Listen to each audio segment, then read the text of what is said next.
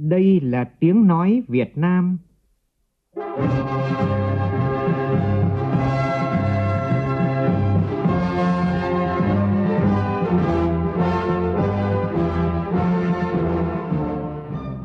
là tiếng nói Việt Nam phát thanh từ Hà Nội, thủ đô nước Cộng hòa xã hội chủ nghĩa Việt Nam.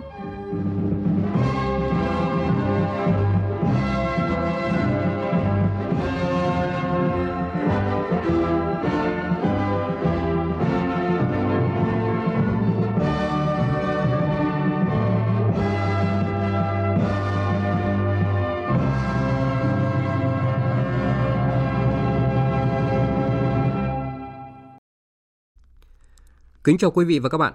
Mời quý vị và các bạn nghe chương trình Thời sự chiều của Đài Tiếng nói Việt Nam với những nội dung chính sau đây.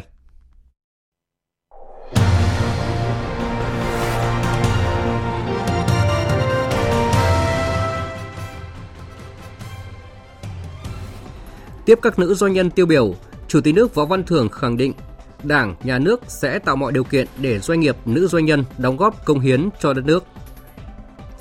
Xuất khẩu gạo thiết lập kỷ lục mới khi đạt kim ngạch xuất khẩu gần 4 tỷ đô la, cao nhất từ trước đến nay. Cục Đường bộ Việt Nam đề xuất cho phép thí điểm thu phí điện tử không dừng trong 6 tháng tại Cảng hàng không quốc tế Nội Bài và Tân Sơn Nhất. Đạo diễn nghệ sĩ nhân dân Đặng Nhật Minh được trao giải thưởng lớn của giải thưởng Bùi Xuân Phái vì tình yêu Hà Nội lần thứ 16. Trong phần tin quốc tế, Nhật Bản và Hàn Quốc tiến hành đối thoại chiến lược cấp thứ trưởng ngoại giao lần đầu tiên sau 9 năm. Cuộc chiến chip bán dẫn giữa Mỹ và Trung Quốc tiếp tục căng thẳng sau sự xuất hiện một con chip hiện đại trong điện thoại của hãng công nghệ Trung Quốc Huawei.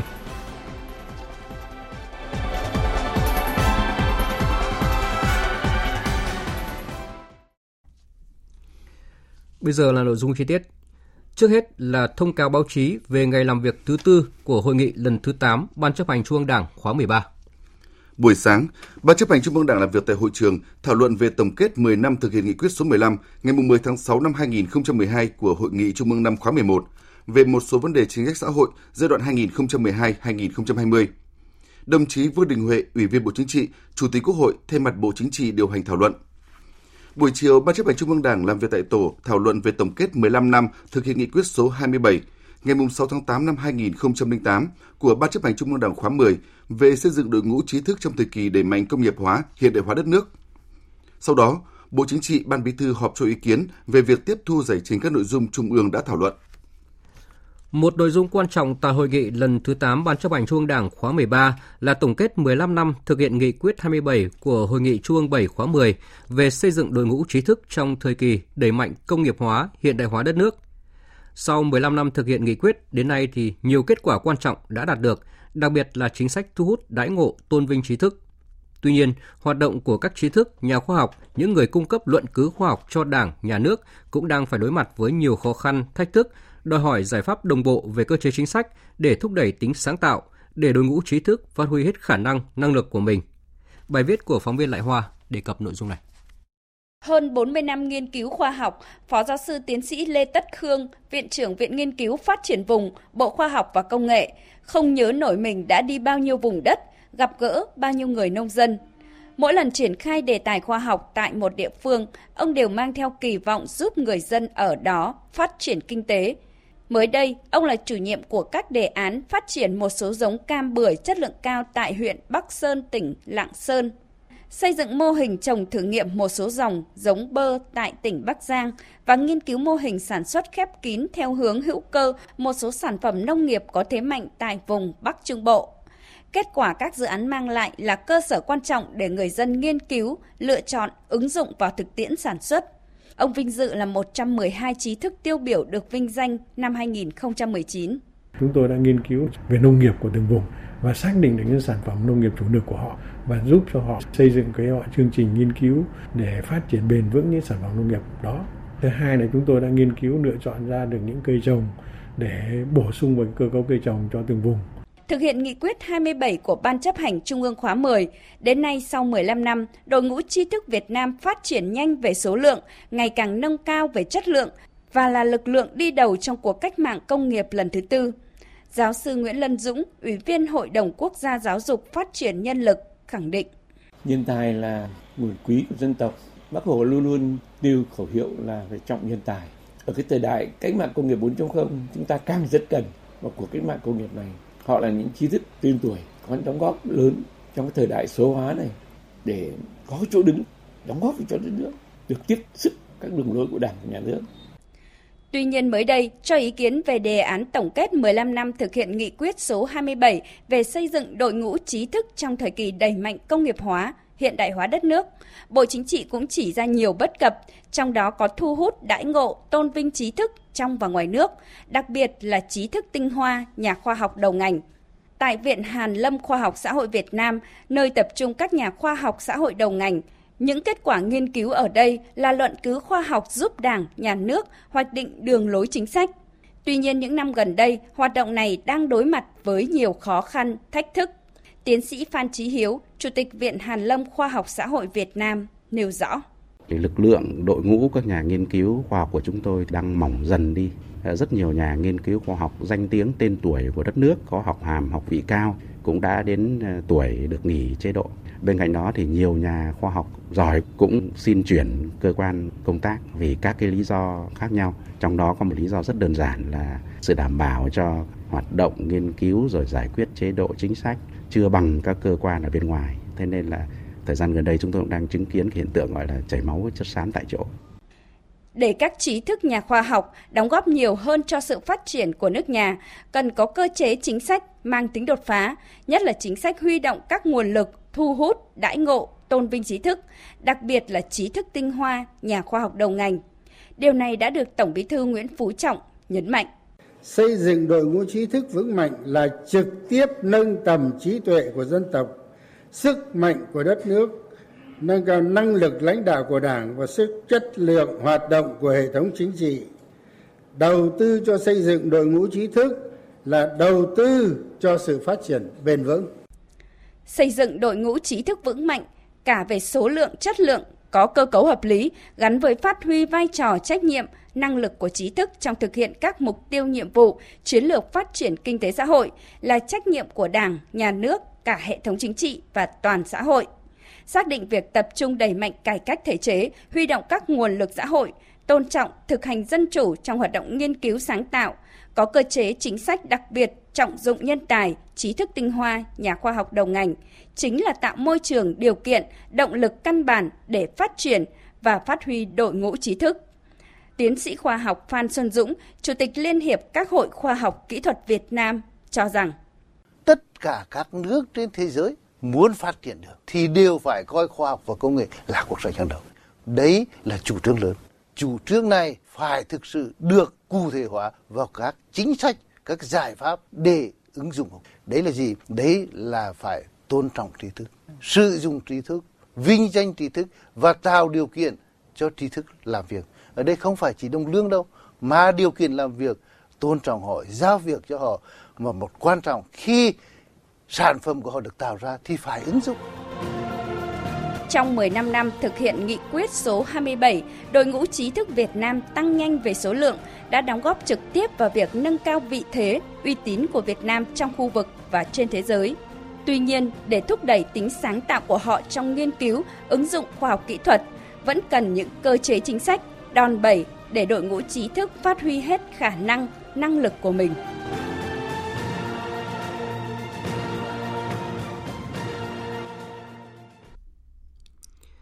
Nhân dịp kỷ niệm Ngày Doanh nhân Việt Nam 13 tháng 10, hướng tới kỷ niệm 9 năm ngày thành lập Hiệp hội Nữ Doanh nhân Việt Nam 19 tháng 10 và Ngày Phụ nữ Việt Nam 20 tháng 10. Chiều nay tại Phủ Chủ tịch nước Võ Văn Thưởng gặp mặt đoàn 90 nữ doanh nhân tiêu biểu của Hiệp hội Nữ Doanh nhân Việt Nam. Nhấn mạnh, Đảng, Nhà nước luôn quan tâm tạo điều kiện cho sự phát triển lớn mạnh của đội ngũ doanh nhân Việt Nam, trong đó có nữ doanh nhân. Chủ tịch nước mong Hiệp hội Nữ Doanh nhân Việt Nam luôn là nơi nuôi dưỡng, động viên khát vọng làm giàu chân chính của phụ nữ, của nữ doanh nhân Việt Nam, đặc biệt là truyền cảm hứng mạnh mẽ về số lượng nỗ lực vươn lên, khích lệ các bạn trẻ làm giàu chính đáng. Phóng viên Vũ Dũng đưa tin. Qua 9 năm hoạt động, đến nay, Hiệp hội Nữ Doanh nhân Việt Nam không ngừng phát triển với 33 hội nữ doanh nhân thành viên thuộc 33 tỉnh, thành phố, thu hút hơn 8.000 hội viên tham gia. Các doanh nhân của hội đang tạo việc làm cho hàng triệu lao động, đóng góp nguồn lực lớn cho ngân sách, đồng thời tích cực tham gia các hoạt động an sinh xã hội, tích cực hợp tác quốc tế, quảng bá thương hiệu, hình ảnh, văn hóa, đất nước, con người Việt Nam. Phát biểu tại buổi gặp mặt, Chủ tịch nước Võ Văn Thưởng gửi lời chúc mừng tốt đẹp nhất tới các nữ doanh nhân tiêu biểu và nữ doanh nhân cả nước và khẳng định người phụ nữ luôn giữ vị trí vai trò quan trọng không thể thay thế bởi thiên chức cao quý làm vợ, làm mẹ, là người thầy đầu tiên gieo mầm những giá trị tốt đẹp cho xã hội và đất nước. Nhấn mạnh, dưới sự lãnh đạo của Đảng, sự chung tay của cả hệ thống chính trị và toàn dân, đất nước ta chưa bao giờ có cơ đồ vị thế uy tín như ngày nay. Chủ tịch nước khẳng định, trong thành tựu đó có sự đóng góp quan trọng, bền bỉ, ấn tượng của Hiệp hội Nữ Doanh nhân và các nữ doanh nhân Việt Nam. Nhiều nữ doanh nhân là anh hùng lao động, có nhiều nữ doanh nhân được bình chọn trong top 50 doanh nhân quyền lực châu Á. Thành công và con đường đi đến thành công ấy của các chị ngồi đây và nhiều người không có mặt hôm nay là những câu chuyện có sức truyền cảm hứng to lớn đối với xã hội và thế hệ trẻ đang bắt đầu khởi sự doanh nghiệp, mong muốn trở thành doanh nghiệp. Bên cạnh đó, các chị luôn là chỗ dựa của gia đình, chăm lo cho thế hệ trước, bồi dưỡng, giáo dục cho thế hệ sau.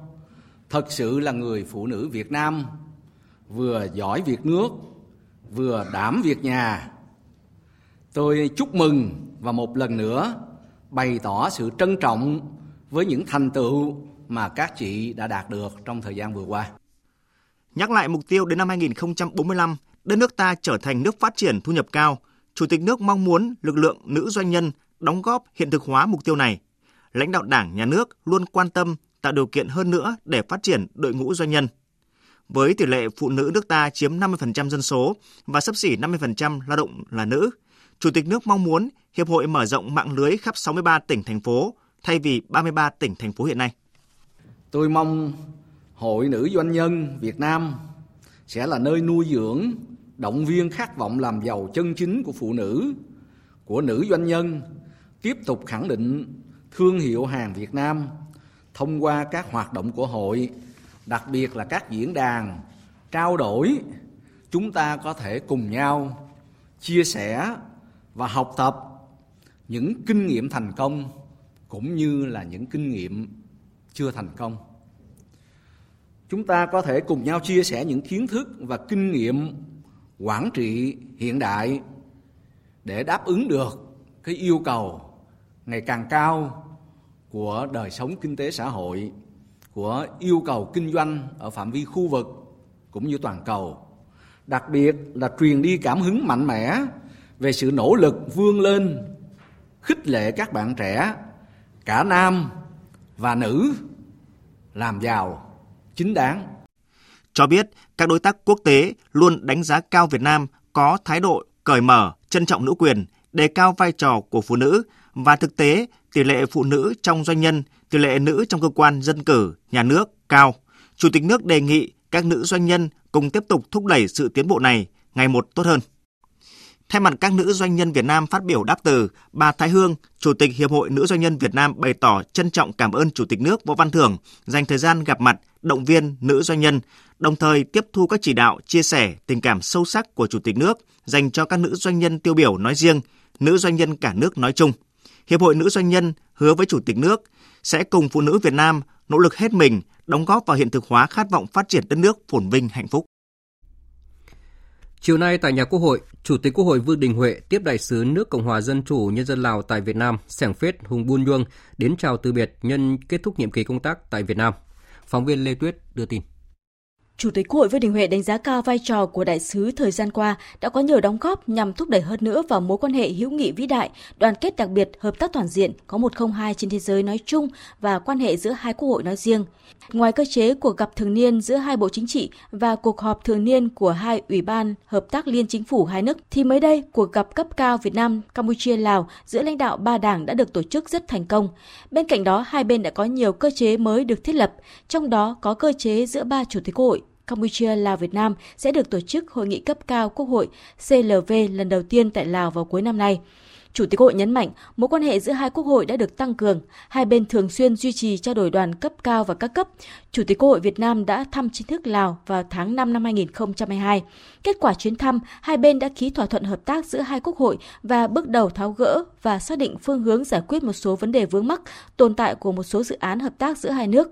Về hợp tác đa phương, Chủ tịch Quốc hội cho rằng quốc hội hai nước đã phối hợp chặt chẽ, ủng hộ lẫn nhau tại các diễn đàn, liên nghị viện khu vực và quốc tế như Liên minh Nghị viện Thế giới IPU, Liên nghị viện Hiệp hội các quốc gia Đông Nam Á IPA, Diễn đàn Nghị viện Châu Á Thái Bình Dương APPF. Tới đây, Quốc hội Việt Nam ủng hộ và sẵn sàng hỗ trợ Quốc hội Lào tổ chức thành công hội nghị cấp cao Quốc hội Campuchia Lào Việt Nam, phối hợp và ủng hộ tối đa để Quốc hội Lào đảm nhiệm thành công vai trò Chủ tịch IPA 2024 và tổ chức Đại hội đồng IPA 45 tháng 10 năm 2024. Đại sứ Sẻng Phết Hùng Buôn Nhuông bày tỏ ấn tượng về đất nước con người Việt Nam thời gian qua, đặc biệt là tốc độ phát triển kinh tế xã hội nhanh, an ninh quốc phòng được giữ vững. Các địa phương trong cả nước đã nỗ lực vươn lên, vị thế vai trò của Việt Nam trên trường quốc tế ngày càng được nâng cao. Đại sứ Sẻng Phết Hùng Buôn Nhuông đánh giá cao Việt Nam đảm nhiệm năm chủ tịch ASEAN, là ủy viên không thường trực Hội đồng Bảo an Liên Hợp Quốc. Việt Nam còn có sự đóng góp quan trọng trong gìn giữ hòa bình khu vực cũng như trên thế giới, đồng thời mở rộng hợp tác song phương với các nước. Đại sứ Lào tin tưởng dựa vào những thành tựu này, Việt Nam sẽ thực hiện thành công tầm nhìn chiến lược của Đảng về phát triển bền vững đến năm 2045. Một lần nữa, Đại sứ Lào cảm ơn Việt Nam đã luôn hỗ trợ, chia sẻ với nhân dân Lào trong những lúc khó khăn nhất. Đó là sự giúp đỡ chí nghĩa, chí tình của Việt Nam dành cho Lào. Cảm ơn những chia sẻ của Đại sứ Lào, Chủ tịch Quốc hội Vương Đình Huệ nhấn mạnh, những thành tựu của Việt Nam có được ngoài sự nỗ lực cố gắng còn có sự đoàn kết, hỗ trợ của bạn bè quốc tế, trong đó có các nước như Lào. Việt Nam luôn khắc ghi điều này, cho rằng mối quan hệ hữu nghị vĩ đại, đoàn kết đặc biệt, hợp tác toàn diện của hai nước là tài sản vô giá. Vì thế, theo Chủ tịch Quốc hội, hai Đảng, hai nhà nước và nhân dân hai nước cần phải lưu truyền cho lớp trẻ sau này. Đây là trách nhiệm nặng nề và rất quan trọng. Nhân dịp này, qua Đại sứ, Chủ tịch Quốc hội Vương Đình Huệ trân trọng gửi lời hỏi thăm tới đồng chí Tổng Bí thư, Chủ tịch nước Cộng hòa Dân chủ Nhân dân Lào Thongloun Sisoulith, Thủ tướng Lào Sornchai Siphandon, Chủ tịch Quốc hội Saisorn Phonvihan và các đồng chí lãnh đạo khác của Đảng, Nhà nước và Quốc hội Lào.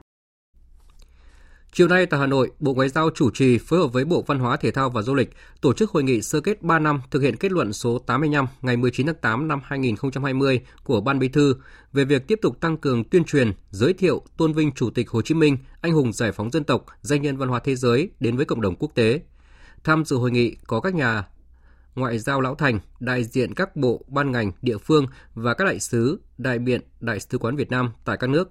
Phóng viên Hồ Điệp thông tin. Tại hội nghị, các đại biểu đã cùng nhau đánh giá các hoạt động tuyên truyền tôn vinh Chủ tịch Hồ Chí Minh với cộng đồng quốc tế thời gian qua.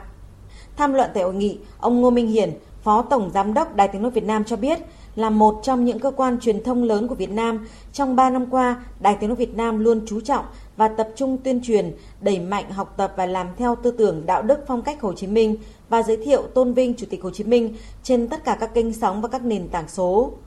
Đài Tiếng nói Việt Nam chú trọng thông tin tuyên truyền về cuộc đời, thân thế, sự nghiệp của Chủ tịch Hồ Chí Minh, lồng ghép với các hoạt động tuyên truyền đối ngoại cùng với các sự kiện quảng bá hình ảnh đất nước con người Việt Nam thông qua các sự kiện chính trị, ngoại giao, văn hóa. Chúng tôi thì có 13 cơ quan đại diện nước ngoài, chúng tôi cũng phối hợp các cơ quan đại diện ở nước ngoài tổ chức các chuyến đi gặp gỡ nhân chứng, tìm hiểu tư liệu lịch sử, thực hiện các tác phẩm báo chí tôn vinh Chủ tịch Hồ Chí Minh ở trong nước và nước ngoài bằng nhiều hình thức sáng tạo phong phú. Và đặc biệt là các phóng viên thường trú nước ngoài của chúng tôi thì gặp những cái nhân vật mà đã gặp gỡ rồi là phục vụ hay là công tác hay là có những bài viết về Chủ tịch Hồ Chí Minh, cho nên là cái tư liệu rất là sống động.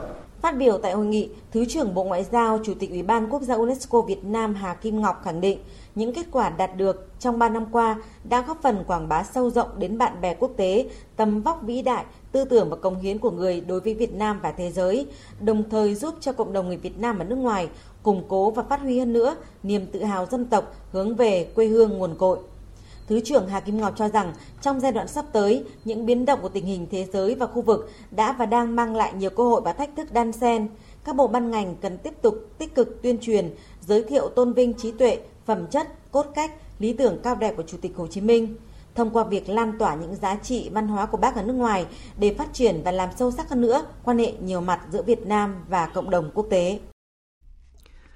Hôm nay tại tỉnh Nghệ An, Hội Nhà báo Việt Nam tổ chức hội nghị tổng kết 17 năm Giải báo chí quốc gia nhằm phân tích, đánh giá kết quả đạt được cũng như những khó khăn trong quá trình tổ chức.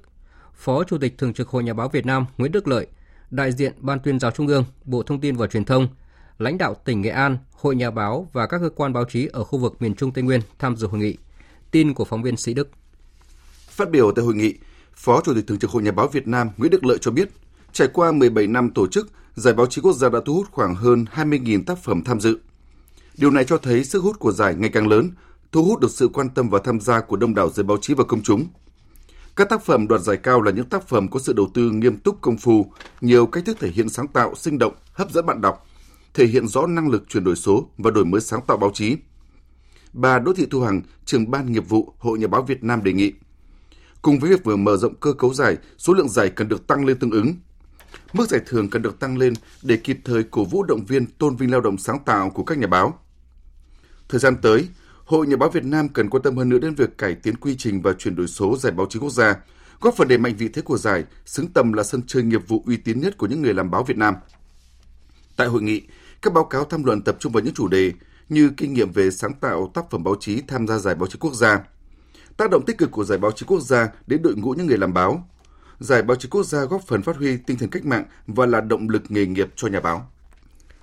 Tại buổi họp báo thường kỳ tháng 10 của Bộ Thông tin và Truyền thông diễn ra vào chiều nay, ông Lê Quang Tự Do, Cục trưởng Cục Phát thanh Truyền hình và Thông tin Điện tử đã thông tin về kết quả kiểm tra toàn diện hoạt động của TikTok tại Việt Nam.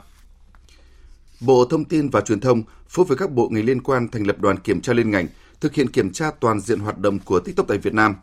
Đối tượng kiểm tra là hai pháp nhân của TikTok tại Việt Nam, Văn phòng đại diện TikTok tại Thành phố Hồ Chí Minh và Công ty trách nhiệm hữu hạn công nghệ TikTok Việt Nam. Đoàn kiểm tra đã xác lập một số hành vi vi phạm của TikTok Singapore. Về cung cấp dịch vụ mạng xã hội bảo vệ trẻ em, TikTok Singapore vi phạm lưu trữ thông tin, vi phạm pháp luật Việt Nam tại các máy chủ tại Việt Nam. Cụ thể, thông tin giả mạo, xuyên tạc, kích động bạo lực, kích động tệ nạn xã hội, thông tin gây hại cho trẻ em. Quy trình kiểm duyệt nội dung chưa hiệu quả, để lọt nhiều nội dung vi phạm pháp luật Việt Nam. Cách thức phân phối đề xuất nội dung dựa trên sự tương tác, sở thích, sự quan tâm của người dùng, dẫn đến việc các nội dung vi phạm pháp luật Việt Nam được lan truyền với tốc độ nhanh chóng nếu được nhiều người dùng tương tác quan tâm. Liên quan đến hoạt động cung cấp dịch vụ thương mại điện tử, TikTok Singapore chưa công bố thông tin về chủ sở hữu ứng dụng trên trang chủ của ứng dụng TikTok theo quy định. Chưa lưu trữ đầy đủ thông tin người bán theo quy định khi đăng ký sử dụng dịch vụ. Chưa thực hiện đầy đủ việc kiểm tra giám sát để bảo đảm việc cung cấp thông tin về hàng hóa của người bán trên sàn giao dịch thương mại điện tử theo quy định. Đoàn kiểm tra kiến nghị Bộ Thông tin và Truyền thông có biện pháp xử lý, buộc TikTok Singapore khắc phục ngay các sai phạm trong việc cung cấp dịch vụ mạng xã hội, dịch vụ quảng cáo xuyên biên giới vào Việt Nam đã được chỉ ra tại kết luận kiểm tra. Cụ thể, gỡ bỏ 100% các nội dung vi phạm pháp luật Việt Nam và có các giải pháp để ngăn chặn những nội dung vi phạm đã được chặn gỡ, được đăng tải lại. Bổ sung tuân thủ pháp luật Việt Nam vào tiêu chuẩn cộng đồng. Có thông báo định kỳ đến tất cả người dùng TikTok về việc phải tuân thủ quy định pháp luật Việt Nam. Nghiêm cấm đăng tải các nội dung chống phá Đảng, Nhà nước, vi phạm pháp luật Việt Nam và cảnh báo về các chế tài xử phạt, biện pháp xử lý nếu người dùng đăng tải chia sẻ nội dung vi phạm pháp luật. Tùy theo mức độ vi phạm, tài khoản có thể bị tạm khóa, xóa vĩnh viễn, v.v. Không sử dụng thuật toán để tạo xu hướng hoặc đề xuất đến người dùng các nội dung vi phạm pháp luật Việt Nam. Cấm hoàn toàn quảng cáo chính trị có nội dung chống phá Đảng, Nhà nước Việt Nam. Phối hợp cung cấp thông tin để xác minh điều tra các hành vi vi phạm pháp luật được thực hiện trên nền tảng TikTok theo quy định. Đoàn kiểm tra đề nghị Bộ Công an yêu cầu TikTok Singapore thực hiện lưu trữ dữ liệu của người dùng Việt Nam theo quy định và ủy quyền cho pháp nhân của TikTok tại Việt Nam bảo đảm an toàn, an ninh thông tin theo quy định của Việt Nam. Giám sát việc triển khai lưu trữ dữ liệu của người dùng Việt Nam của TikTok Singapore theo kết luận kiểm tra. Phối hợp chặt chẽ với Bộ Thông tin và Truyền thông trong việc phát hiện, ngăn chặn, xử lý hành vi vi phạm pháp luật trên nền tảng TikTok tại Việt Nam. Bộ Công Thương có biện pháp xử lý buộc TikTok Singapore khắc phục ngay các sai phạm trong việc cung cấp dịch vụ sàn thương mại xuyên biên giới vào Việt Nam được chỉ ra tại kết luận kiểm tra. Ông Lê Quang Tự Do, Cục trưởng Cục Phát thanh Truyền hình và Thông tin Điện tử nêu rõ, các nền tảng xuyên biên giới nếu không tuân thủ pháp luật Việt Nam chắc chắn không được chào đón và tạo điều kiện hoạt động tại Việt Nam. Tiếp theo là tin chúng tôi vừa nhận. Hôm nay tại trụ sở Trung ương Đảng, Tổng Bí thư Nguyễn Phú Trọng chủ trì họp Bộ Chính trị và Ban Bí thư để xem xét thi hành kỷ luật tổ chức Đảng, đảng viên có vi phạm khuyết điểm. Sau khi xem xét đề nghị của Ủy ban Kiểm tra Trung ương, Bộ Chính trị, Ban Bí thư nhận thấy: 1. Ban Thường vụ Tỉnh ủy Quảng Ninh nhiệm kỳ 2015-2020 đã vi phạm nguyên tắc quy định của Đảng, quy chế làm việc, buông lỏng lãnh đạo, chỉ đạo, thiếu kiểm tra giám sát để Đảng đoàn Hội đồng Nhân dân tỉnh, Ban Cán sự Đảng, Ủy ban Nhân dân tỉnh, và nhiều tổ chức Đảng trực thuộc vi phạm quy định của Đảng, pháp luật của nhà nước. Vi phạm của Ban Thường vụ Tỉnh ủy Quảng Ninh nhiệm kỳ 2015-2020 đã gây hậu quả nghiêm trọng.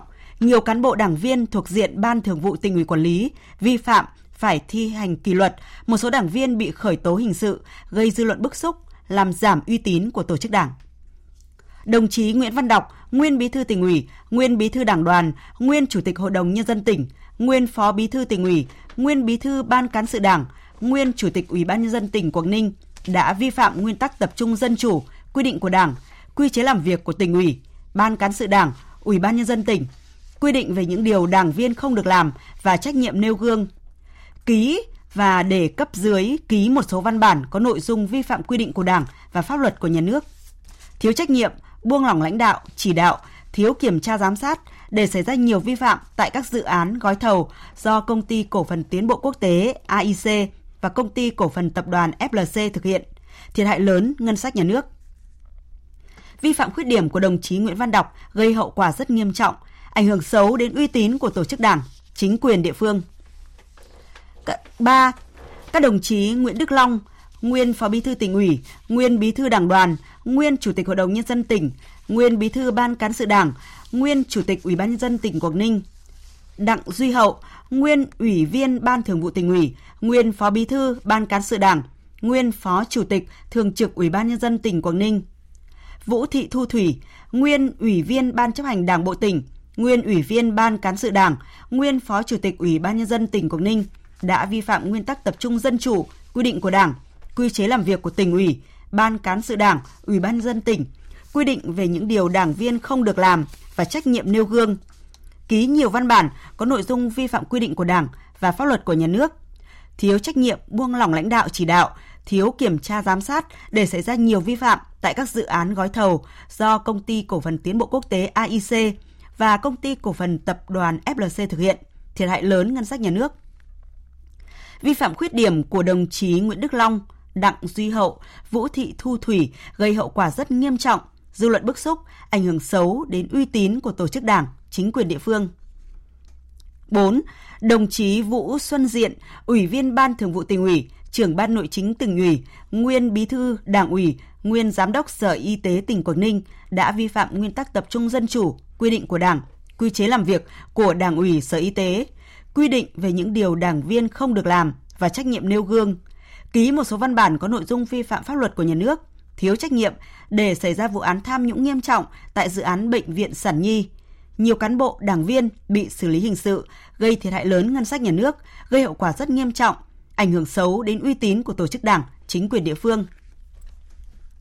5. Các đồng chí Nguyễn Ngọc Thu, nguyên Ủy viên Ban Chấp hành Đảng bộ tỉnh, nguyên Bí thư Đảng ủy, nguyên Giám đốc Sở Tài nguyên và Môi trường tỉnh Quảng Ninh. Trần Văn Hùng, nguyên Ủy viên Ban Chấp hành Đảng bộ tỉnh, nguyên Bí thư Đảng ủy, nguyên Giám đốc Sở Kế hoạch và Đầu tư, nguyên Bí thư Thành ủy, nguyên Chủ tịch Ủy ban Nhân dân thành phố Cẩm Phả, tỉnh Quảng Ninh đã vi phạm nguyên tắc tập trung dân chủ, quy định của Đảng, quy chế làm việc của Đảng ủy cơ quan, quy định về những điều đảng viên không được làm và trách nhiệm nêu gương, ký một số văn bản có nội dung vi phạm pháp luật của nhà nước, thiếu trách nhiệm, gây hậu quả rất nghiêm trọng, thiệt hại lớn ngân sách nhà nước, ảnh hưởng xấu đến uy tín của tổ chức Đảng, chính quyền địa phương. Căn cứ nội dung, tính chất, mức độ hậu quả, nguyên nhân vi phạm theo quy định của Đảng về kỷ luật tổ chức Đảng, đảng viên vi phạm, Bộ Chính trị quyết định thi hành kỷ luật cảnh cáo Ban Thường vụ Tỉnh ủy Quảng Ninh nhiệm kỳ 2015-2020. Ban Bí thư quyết định thi hành kỷ luật cách chức tất cả các chức vụ trong Đảng đối với các đồng chí Nguyễn Văn Đọc, Nguyễn Đức Long, Đặng Duy Hậu, Vũ Xuân Diện, Vũ Thị Thu Thủy, Nguyễn Ngọc Thu, Trần Văn Hùng. Đề nghị các cơ quan chức năng kỷ luật hành chính kịp thời, đồng bộ với kỷ luật Đảng. Thời sự VOV, nhanh, tin cậy, hấp dẫn. Mời quý vị và các bạn nghe tiếp chương trình với một số tin kinh tế đáng chú ý. Cân đối thu chi ngân sách được đảm bảo, Bộ Tài chính tiếp tục nỗ lực điều hành chính sách tài khóa hỗ trợ doanh nghiệp, Trong đó, tổng số tiền đã miễn, giảm, gia hạn thuế, phí, lệ phí trong 9 tháng ước đạt hơn 150.000 tỷ đồng. Đây là thông tin được đưa ra tại cuộc họp báo thường kỳ quý 3 do Bộ Tài chính tổ chức chiều nay tại Hà Nội. Tin của phóng viên Trung Hiếu. Bộ Tài chính nhìn nhận, cân đối ngân sách trung ương và ngân sách các cấp địa phương được bảo đảm. Cụ thể, tổng thu ngân sách nhà nước thực hiện 9 tháng ước đạt 89.600 tỷ đồng, bằng 5,5% dự toán và bằng 63,2% so với mức bình quân của 8 tháng. Lũy kế 9 tháng qua, tổng thu ngân sách nhà nước ước đạt 1.224.000 tỷ đồng, bằng 75% dự toán, giảm 8,3% so với cùng kỳ năm ngoái. Lãnh đạo Bộ Tài chính cũng cho biết, trong tháng 9, cơ quan thuế hải quan tiếp tục triển khai các chính sách miễn giảm, gia hạn thuế, phí lệ phí và tiền thuê đất đã ban hành để hỗ trợ cho doanh nghiệp và người dân. Tổng số tiền đã miễn, giảm, gia hạn ước đạt hết tháng 9 là hơn 152.000 tỷ đồng. Bên cạnh đó, ngành luôn coi trọng công tác hoàn thuế VAT, góp phần duy trì dòng tiền cho doanh nghiệp trong bối cảnh khó khăn. Thứ trưởng Bộ Tài chính Nguyễn Đức Chi nhấn mạnh. Bộ Tài chính và Tổng cục Thuế xác định đây là nhiệm vụ quan trọng và thường xuyên, liên tục và sẽ tiếp tục tìm các giải pháp từ việc ứng dụng công nghệ thông tin cho đến trách nhiệm kỷ cương kỷ luật công vụ của tất cả cán bộ công chức của ngành thuế liên quan đến công tác hoàn thuế cho doanh nghiệp để đảm bảo thời gian hoàn thuế ngắn nhất theo quy định. Nhưng quay ngược lại thì các doanh nghiệp cũng phải hiểu biết một cách sâu sắc, có đội ngũ cán bộ làm công tác tài chính kế toán, giỏi chuyên môn, giỏi nghiệp vụ để khi mà chuẩn bị hồ sơ cũng như là thực thi các quy định liên quan nó tốt. Bên cạnh đó thì nếu phát hiện trường hợp nào mà gian lận thì chúng ta sẽ xử lý rất nghiêm theo quy định của pháp luật. Kết thúc 9 tháng, cả nước đã xuất khẩu được 6,6 triệu tấn gạo, đạt kim ngạch gần 3,7 tỷ đô la, con số cao nhất từ trước đến nay. Với đà này, dự kiến cả năm nay, xuất khẩu gạo sẽ lập kỷ lục 8 triệu tấn với kim ngạch khoảng 4,5 tỷ đô la. Trong tháng 8, xuất khẩu gạo đạt 950.000 tấn với trị giá 553 triệu đô la. Trong tháng 9, Việt Nam tiếp tục xuất khẩu hơn 800.000 tấn gạo với giá trị khoảng 490 triệu đô la. Việt Nam trở thành nguồn cung gạo lớn nhất thế giới trong 2 tháng vừa qua. Như vậy, chỉ trong 2 tháng, Việt Nam đã cung cấp cho thị trường thế giới gần 1,8 triệu tấn gạo, vừa góp phần bảo đảm nguồn cung cho thế giới, vừa mang lại lợi ích kinh tế cho người trồng lúa. Bộ Nông nghiệp và Phát triển Nông thôn dự báo, trong 3 tháng cuối năm, dự kiến sẽ thu hoạch gần 10 triệu tấn lúa mùa vào vụ thu đông, tương đương với hơn 5 triệu tấn gạo. Với sản lượng này, ngoài việc đáp ứng nhu cầu tiêu dùng trong nước, vẫn còn dư khoảng 1,5 triệu tấn gạo có thể xuất khẩu. Nhiều khả năng sẽ đạt được 7,5 triệu tấn gạo xuất khẩu trong năm nay mà vẫn bảo đảm an ninh lương thực trong nước. GDP quý 1 tăng 3,28%, quý 2 tăng 4,05%, quý 3 tăng 5,33%, tính chung 9 tháng tăng 4,24%. Không phải ngẫu nhiên mà nhiều định chế tổ chức quốc tế uy tín nhận định là kinh tế Việt Nam là điểm sáng trong bức tranh sám màu của kinh tế thế giới. Tuy nhiên, những điểm sáng này cần được nhìn nhận rõ hơn, bao gồm cả những giá trị vô hình trong nỗ lực của toàn hệ thống chính trị. Thông tin này được các chuyên gia trong nước và quốc tế phân tích tại tọa đàm Kinh tế Việt Nam vượt những cơn gió ngược do Cổng Thông tin Điện tử Chính phủ tổ chức. Ghi nhận của phóng viên Thu Trang. Thứ trưởng Bộ Kế hoạch và Đầu tư Trần Quốc Phương cập nhật những thông tin tổng quan về sự phục hồi của nền kinh tế trong bối cảnh nước ta đã và đang phải vượt những cơn gió ngược do tác động của bối cảnh kinh tế quốc tế, khẳng định sự linh hoạt, quyết liệt trong chỉ đạo điều hành của Chính phủ, Thủ tướng Chính phủ, cùng sự nỗ lực của các bộ ngành địa phương. Chúng ta cũng có thể nhìn thấy các cái động lực tăng trưởng tháng sau tốt hơn tháng trước và quý sau thì tích cực hơn quý trước. Nhờ cái sự vào cuộc của toàn hệ thống chính trị, chúng ta cũng đã ứng phó cơ bản là thành công bối cảnh kinh tế vĩ mô toàn cầu đối với nước ta, từ lạm phát toàn cầu cho đến những các cái điều hành chính sách tài khóa tiền tệ của các nền kinh tế lớn. Chúng tôi cũng đánh giá cao đối với ngân hàng nhà nước, từ việc ta hạ lãi suất, tạo điều kiện cho các doanh nghiệp tiếp cận vốn, cho đến là điều hành tỷ giá, đảm bảo cái thanh khoản của toàn hệ thống. Cái thứ hai đó là cái điều hành về lạm phát và giá cả, tạo điều kiện cho tăng trưởng. Thứ ba, trong đầu tư công, thách thức về giải ngân là rất lớn. Tuy nhiên thì đến nay thì cái kết quả là một cái động lực hết sức quan trọng tác động đến tăng trưởng kinh tế. Và cái cuối cùng rất nổi bật về công tác đối ngoại, hỗ trợ rất nhiều, thúc đẩy tăng trưởng. Chuyên gia kinh tế Phan Đức Hiếu, đại biểu Quốc hội khóa 15, Ủy viên Thường trực Ủy ban Kinh tế của Quốc hội nhất trí các điểm nhấn, những điểm sáng ấn tượng Thứ trưởng Bộ Kế hoạch và Đầu tư vừa nêu. Thứ nhất, kết quả như vừa qua phải tính đến cả cái nỗ lực, cái nguồn lực mà mình cũng đã bỏ ra để giảm bớt khó khăn và đạt được sự tăng trưởng này. Ví dụ như từ đầu năm đến nay thì Chính phủ, Quốc hội thực thi và ban hành một số cái chính sách hỗ trợ người dân và doanh nghiệp. cả về bằng thể chế, cả về bằng tiền như giảm thuế này, miễn thuế này, gia hạn hoặc kéo dài các cái nghĩa vụ về tài chính đâu đó nó khoảng 150.000 tỷ. Thứ hai, cái nỗ lực của chính phủ này, của người dân, cộng đồng doanh nghiệp và nỗ lực của các địa phương khắc phục khó khăn và tìm ra những cái hướng giải pháp mà không ỷ lại ở chính phủ để làm giảm bớt những cái khó khăn ngoài cái việc là thúc đẩy tăng trưởng. Thì như vậy, những cái nỗ lực chúng ta phải ghi nhận, nó không lại thể hiện rõ bằng con số. So sánh nỗ lực phục hồi tăng trưởng của các quốc gia khác, Phó giáo sư tiến sĩ Vũ Minh Khương, giảng viên cao cấp trường Chính sách công Lý Quang Diệu, Đại học Quốc gia Singapore cho rằng quan trọng là tâm thế chuẩn bị cho những cơn gió ngược. Việt Nam đang có những tín hiệu tích cực trong vấn đề này. Niềm tin tăng lên rất mạnh mẽ. Về mặt thực lực kinh tế, phải nói là cái công lao điều hành của chính phủ cũng như cả hệ thống chính trị. Cái cách truyền lửa cũng như là cách giải quyết của chính phủ rất quyết liệt. Cái này nó động đến tâm khảm của cả những người đầu tư lớn như ông Samsung, như ông Intel. Mà phải nói đây cũng phải đánh giá cao bộ ngành đầu tư hiểm trợ với thủ tướng rất tốt. Cho nên là đầu tư nước ngoài cứ lũ lượt tiếp vào Việt Nam. Ngay cả trong những vấn đề đơn giản như là xuất khẩu gạo, phải nói là bản lĩnh. Không chỉ vì mình và cả vì cái an ninh lương thực thế giới. Thế về mặt điều hành vĩ mô trong cái bối cảnh có nhiều rủi ro. Thế nhưng mà rõ ràng rất vững vàng trong việc tỷ giá, trong việc lãi suất. Cách điều hành của chính phủ giúp cho cái tâm thế của các địa phương lên rất mạnh.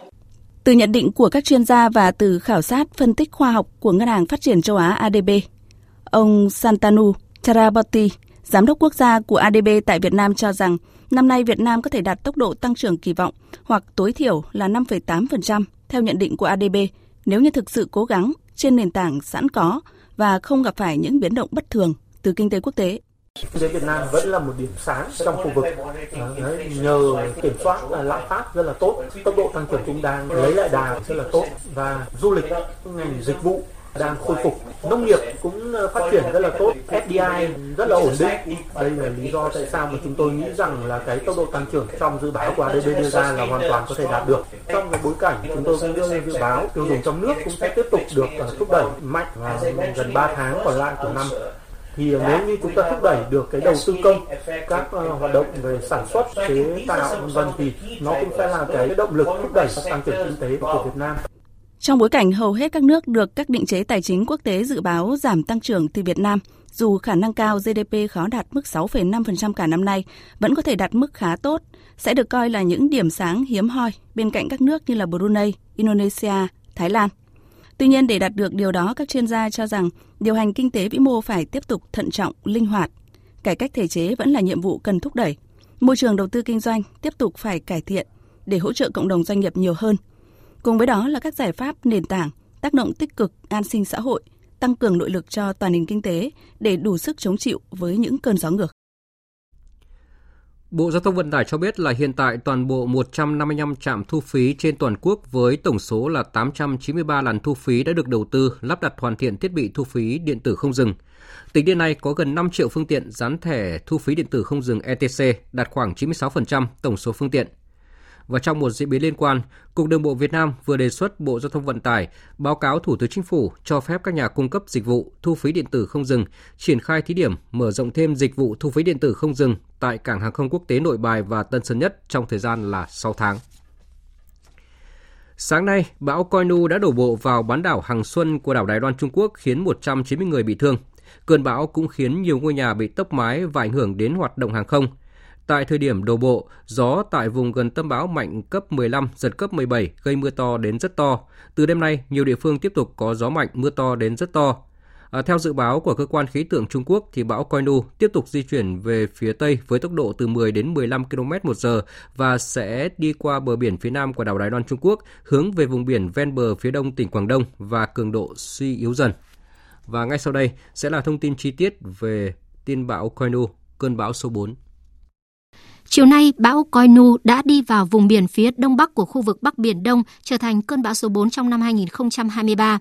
Hồi 16 giờ hôm nay, vị trí tâm bão ở vào khoảng 22 độ Vĩ Bắc, 119,7 độ Kinh Đông, cách Quảng Đông Trung Quốc khoảng 370 km về phía Đông Đông Nam. Sức gió mạnh nhất vùng gần tâm bão mạnh cấp 12, tức là từ 118 đến 133 km/h, giật cấp 15, di chuyển theo hướng Tây với tốc độ khoảng 10 km/h. Dự báo trong 24 giờ tới, bão di chuyển theo hướng Tây, mỗi giờ đi được khoảng 10 km và suy yếu dần.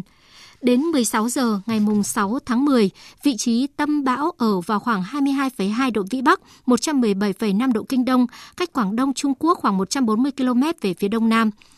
Sức gió mạnh nhất vùng gần tâm bão mạnh cấp 10, giật cấp 13. Vùng nguy hiểm trên biển là phía Bắc vĩ tuyến 20 độ Vĩ Bắc, phía Đông kinh tuyến 115,8 độ Kinh Đông. Cấp độ rủi ro thiên tai cấp 3 là khu vực phía Đông Bắc, khu vực Bắc Biển Đông. Dự báo, vùng biển phía Đông Bắc của khu vực Bắc Biển Đông có gió mạnh cấp 7 đến cấp 10. Vùng gần tâm bão đi qua mạnh cấp 11 đến cấp 12, giật cấp 15, biển động dữ dội. Khu vực Bắc Biển Đông sóng biển cao từ 2 đến 4 mét, riêng khu vực phía Đông Bắc sóng biển cao từ 4 đến 6 mét, vùng gần tâm bão sóng biển cao từ 6 đến 8 mét. Chương trình thời sự chiều nay tiếp tục với một số tin thời sự quốc tế đáng chú ý. Hôm nay, Thứ trưởng Ngoại giao Hàn Quốc Chung Ho-jin có cuộc gặp với người đồng cấp Nhật Bản Masataka Okano tại thủ đô Seoul. Đây là cuộc đối thoại chiến lược cấp thứ trưởng đầu tiên giữa hai nước sau 9 năm.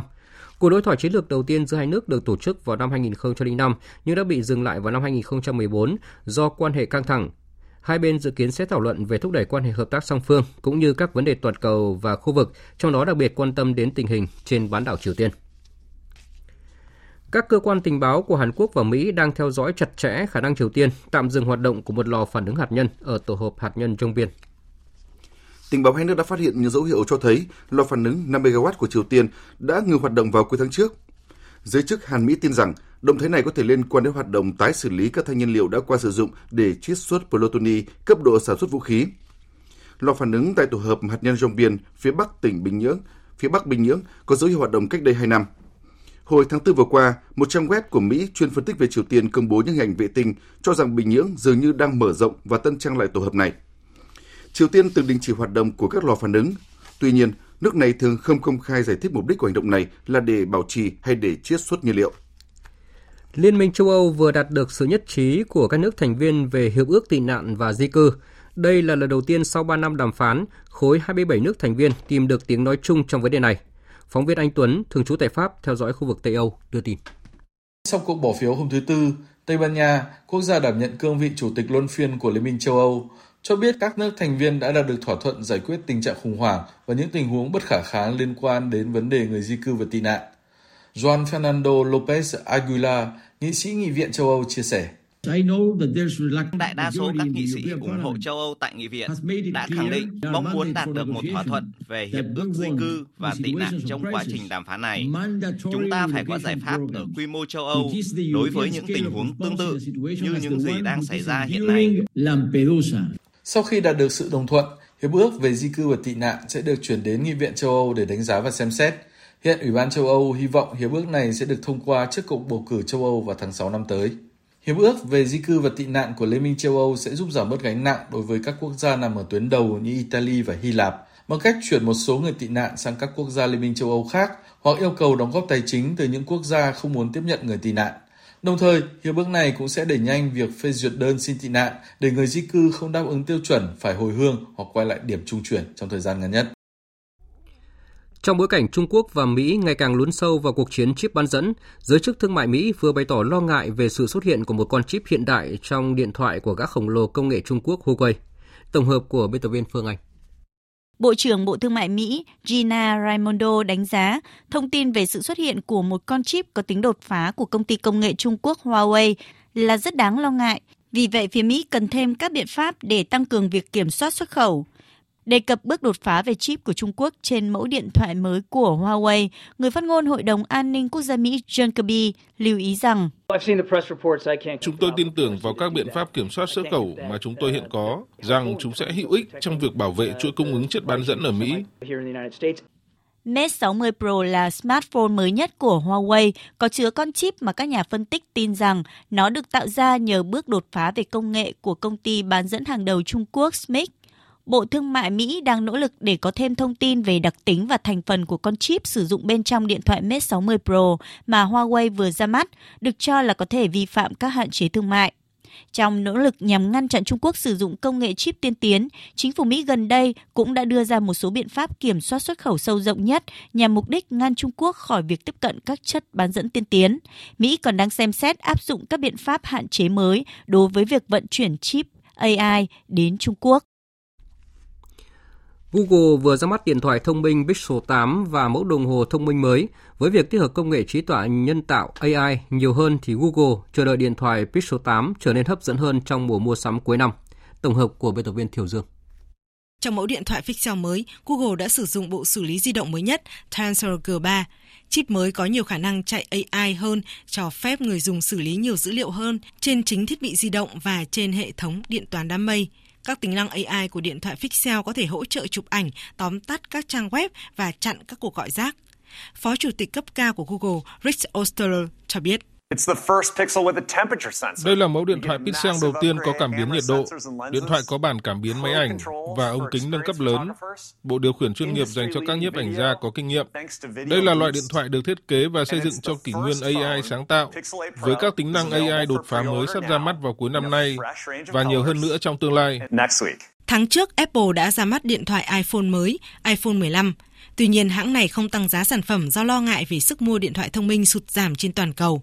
Vì vậy, việc áp dụng công nghệ AI tiên tiến được chờ đợi giúp điện thoại Pixel của Google trở nên hấp dẫn hơn trong mùa mua sắm cuối năm. Điện thoại Pixel 8 có giá khởi điểm là $699, mẫu Pixel Pro 8 có giá là $999, cao hơn $100 so với các mẫu thế hệ trước. Hai mẫu điện thoại này sẽ lên kệ từ ngày 12 tháng 10. Thông tin mà chúng tôi mới cập nhật. 18 giờ chiều nay, Viện Hàn Lâm Khoa học Hoàng gia Thụy Điển đã công bố giải Nobel văn học năm nay thuộc về nhà văn, nhà biên kịch người Na Uy John Forster với những tác phẩm văn xuôi và kịch đầy sáng tạo. Đây là giải Nobel thứ tư được công bố trong mùa giải Nobel năm nay sau các giải Nobel y học, Nobel vật lý và Nobel hóa học. Chủ tịch Ủy ban Nobel ông Andrew Olson đã vinh danh ông John Forster nhận giải Nobel văn học năm nay với phần thưởng trị giá là 11 triệu koron Thụy Điển, tương đương khoảng $991.000. Trong những năm gần đây, thì cách bình chọn và trao giải Nobel văn học cho thấy là Viện Hàn Lâm Thụy Điển đã cố gắng thay đổi, làm mới giải thưởng. Mục tiêu là nhằm phản ánh sự bình đẳng giữa các nền văn chương cũng như để tôn vinh các tác giả có những tác phẩm phản ánh những vấn đề của thời đại. Trở lại với một vấn đề trong nước đáng chú ý. Thưa quý vị và các bạn, đã thành một thông lệ đẹp mang nhiều ý nghĩa. Vào dịp kỷ niệm Ngày Giải phóng Thủ đô, trong Sắc thu Hà Nội, Báo Thể thao và Văn hóa Thông tấn xã Việt Nam lại tổ chức trao giải thưởng Bùi Xuân Phái vì tình yêu Hà Nội.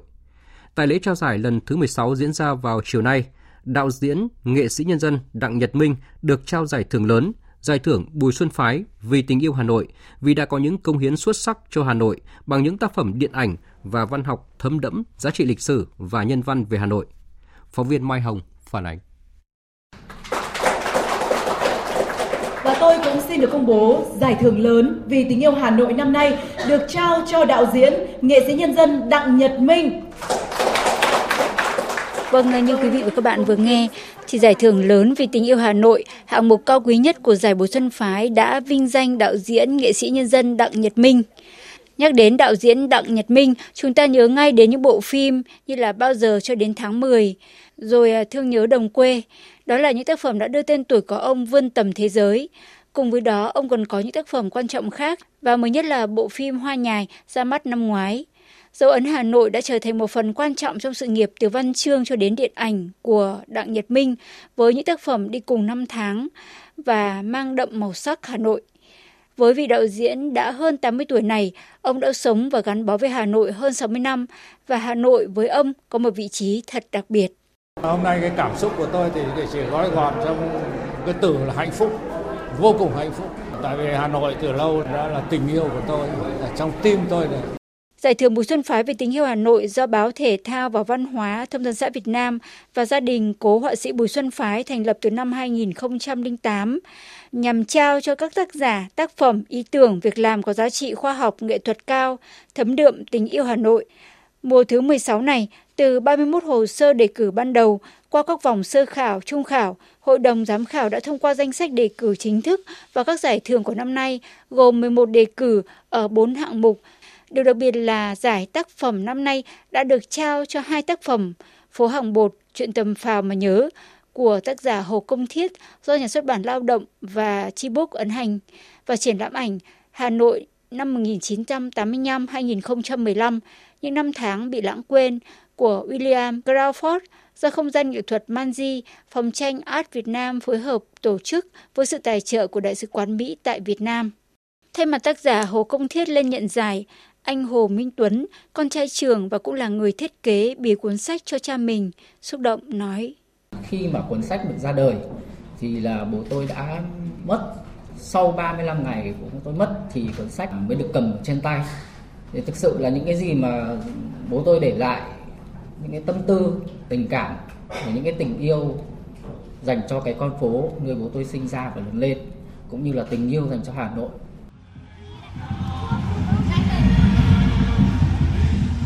Đó là không khí sôi động trong Festival Thu Hà Nội Đến Để Yêu, lần đầu tiên được tổ chức và vừa diễn ra cách đây ít hôm do Trung tâm Xúc tiến Đầu tư Thương mại Du lịch thành phố Hà Nội trực thuộc Ủy ban Nhân dân thành phố Hà Nội tổ chức. Sự kiện này cũng đã được gọi tên trong giải Việc làm vì tình yêu Hà Nội năm nay. Giải ý tưởng về tình yêu Hà Nội được trao cho chủ trương và các bước chuẩn bị tích cực của thành phố Hà Nội, Trường Đại học Thủ đô Hà Nội cùng các đơn vị liên quan nhằm đưa Hà Nội học thành một môn học trong giáo dục phổ thông tại Hà Nội. Giải Bùi Xuân Phái vì tình yêu Hà Nội thật đặc biệt khi dành sự tôn vinh cho tất cả những người yêu Hà Nội và vì Hà Nội. Và dù tình yêu không đong đếm được, nhưng những tác phẩm, ý tưởng, việc làm cho Hà Nội đều hiện hữu và thấm đẫm tình yêu vì Hà Nội dấu yêu.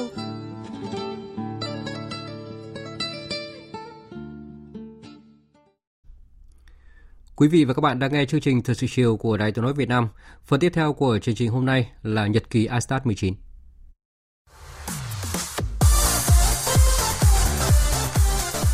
Nhật ký ASIAD 19.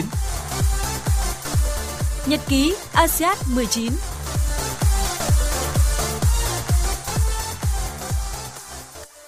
Thưa quý vị và các bạn, trong ngày thi đấu hôm nay, đoàn thể thao Việt Nam thi đấu các môn bóng chuyền, cầu mây, xe đạp, cờ vua, cờ tướng, jiu-jitsu, karate, sút, tennis, vợt, roller sport. Sáng nay, các cô gái Việt Nam thắng Ấn Độ 21-16, 21-10 ở trận ra quân nội dung cầu mây 3 nữ. Thắng lợi này giúp đội cầu mây 3 nữ Việt Nam sáng cửa vào bán kết. Sáng mai, Việt Nam sẽ gặp Trung Quốc ở trận cuối cùng vòng bảng.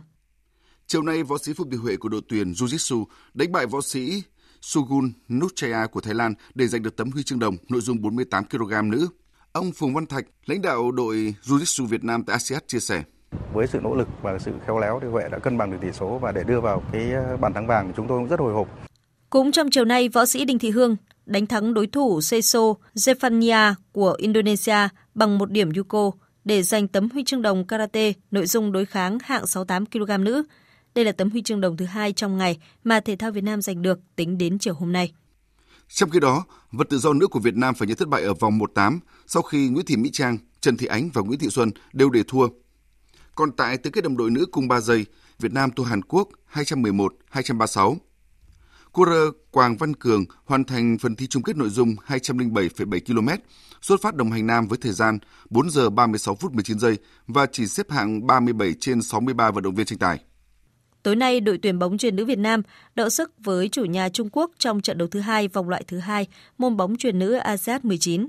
Hiện cả Việt Nam và Trung Quốc đều đã giành quyền vào bán kết, nên trận đấu giữa hai đội tối nay chỉ mang tính thủ tục để tranh ngôi nhất bảng.